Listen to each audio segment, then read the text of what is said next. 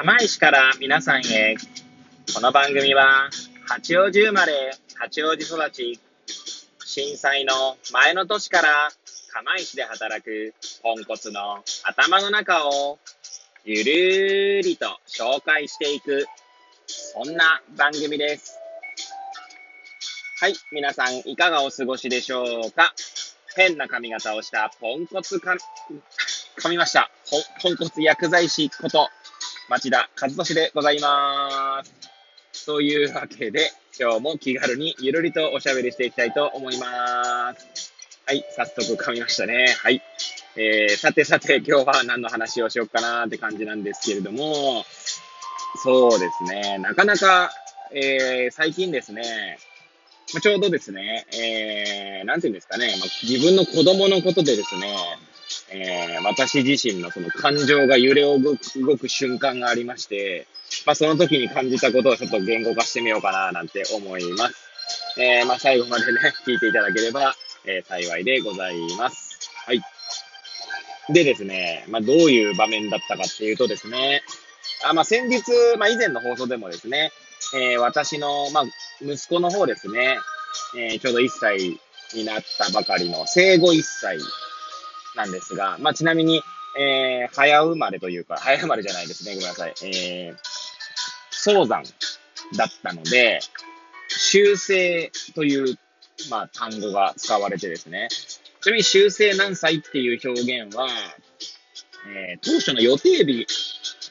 を、まあ、その修正0歳として計算していくやり方なんですね。多分合ってると思います。私の認識はそんな感じだったんですけど、まあ、もしあの、えー、本当かと思った方はですね、調べていただくとして、えー、なんで私の息子はですね、まあ、本来は予定日は1月3日だったんですね。ですが、生まれたのが10月29日と、まあ、ちょっと2ヶ月ほど早かったですので、まあ、修正、修正で言うと、今、修正、なんだ、11ヶ月ってところですか。で、まあ、生後で言うと、えー、なんだ、生後1歳まだ1ヶ月になってないですね。もうそろそろ生後1ヶ月になるとこなんですけれども、まあそういう形なんですが、まあ息子のね、その脳の障害の話とかを話、お話ししたかと思います。で、そんな息子にですね、まあちょうどうちのですね、いとこの、いとこじゃないごめんなさい、私の弟の子供、つまり、えー、うちの息子からするといとこにあたる子がですね、まあその子も3歳なんですけど、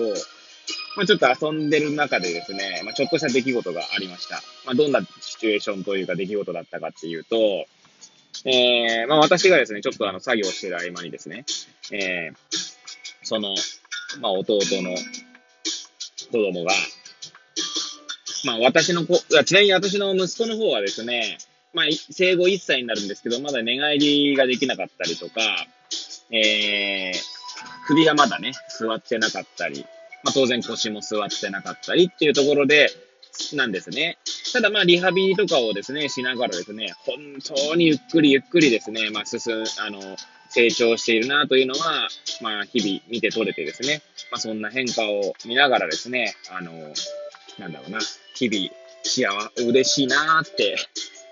そういった変化を見て嬉しいなと感じる次第なんですけれども、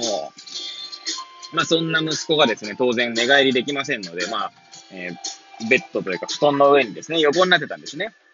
で、その3歳のですね、あの、弟の子供は、まあ、えー、うつ伏せになってこう覗き込むようにしてですね、まあ、やっぱりこう、ちっちゃい子にですね、興味津々だったんですね。で、私が見たときにですね、ちょうどその、その子がですね、まあ、その子はって言い方しますけど、何かこう、口に何かをあげようとする仕草をしてたんですね。で、ん？って思ってですね、よく見てると、その後ですね、あ、その、その時にですね、うちの息子がですね、口をもごもごもごもご何かを食べてるような素振りをしたんですね。うん？と思ってですね、えー、まあ、息子をですね、抱きかかえて大丈夫？って言、まあ言ったらっていうか、抱きかえた時にですね、その後むせ出してしまったんですね。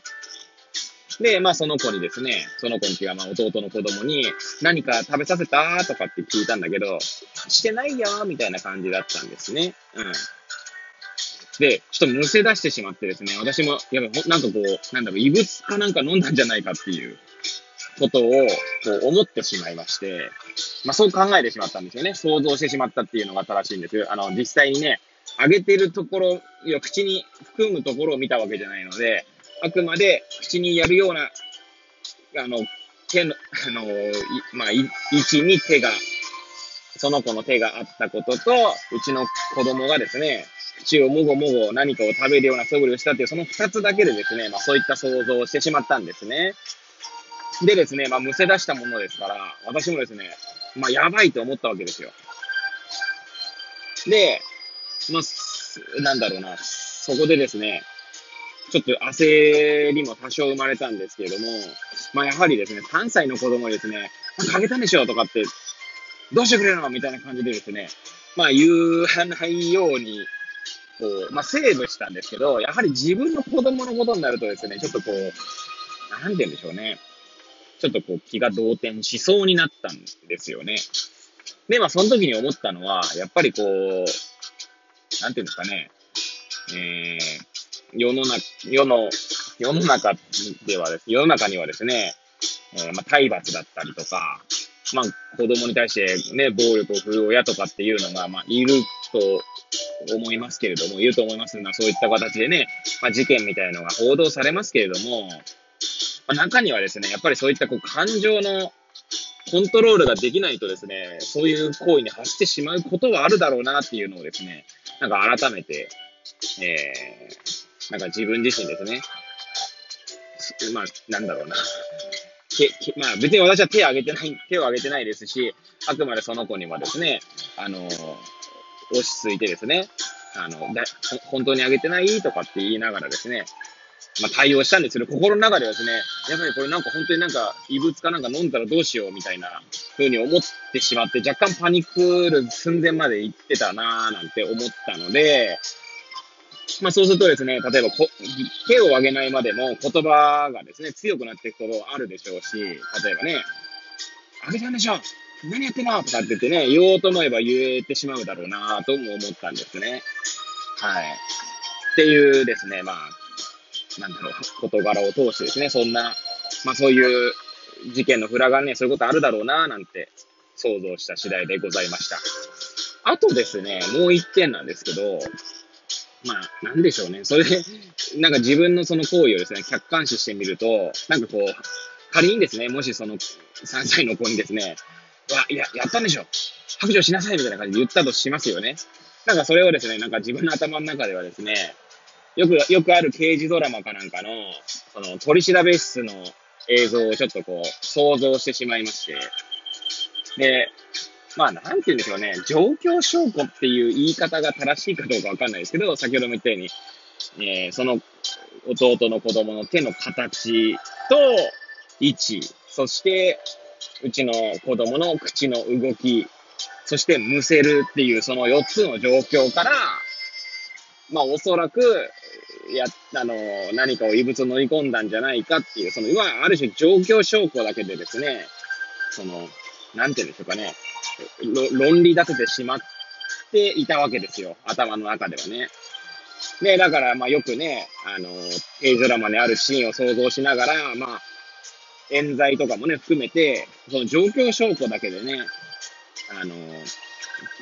いろいろなもその論理構成を組み立ててしまうことのなんかこう、なんだ危険性っていうとちょっと語弊はあるかもしれないですけど、まあ、危うさみたいなのをね、ちょっと感じましたね。はい。まあ、ね、結果的にその後ですね、うちの子は別に何かこう体調崩したとかもないので、まあ、あとはですね、えー、その周辺に何かこう、飲み込みやすい大きさのものがあった記憶はないので、まあ、おそらく大丈夫だとは思うんですけど、仮にね、飲み込んだとしてもね、そんなに大きなものではなかったとは思うんですが、まあそんなことをですね、えー、息子が、まあ息子とその弟のね、子供とのやりとりで感じ取った次第であります。はい。いや感情をコントロールするのってなかなかね、難しいですよね。はい。なんでまあ自分自身に余裕がないと、明らかにその、明らかにじゃないですね。まあそう、えー、言葉尻が強くなったり、あるいは手を挙げてしまったりっていう行為になるんだろうなっていう想像もしたので、やはりどっかでゆとりを持つね、必要はあるな、なんてことも感じました。はい。ということでですね、今日もですね、えー、まあ、ぐだぐだぐだと、くだらない話をですね、えー、しておきましたけれども、まあ、今日の放送は、えー、そろそろね、まあ、お時間、まあ、10分過ぎましたので、まあ、終了したいな、なんて思います。はい。えー、最後までね、聞いていただいた方はですね、本当に、えー、もう感謝でございます。えー、リアクションとかもね、いつもいただきまして、本当嬉しい限りでございます。ありがとうございます。はい。えー、それではですね、聞いていただいた皆さんがですね、えより良い一日を過ごせますようにとお祈りさせていただいて、えー、今日の放送を終了したいと思います。それではまた明日皆さんお会いいたしましょう。さようなら。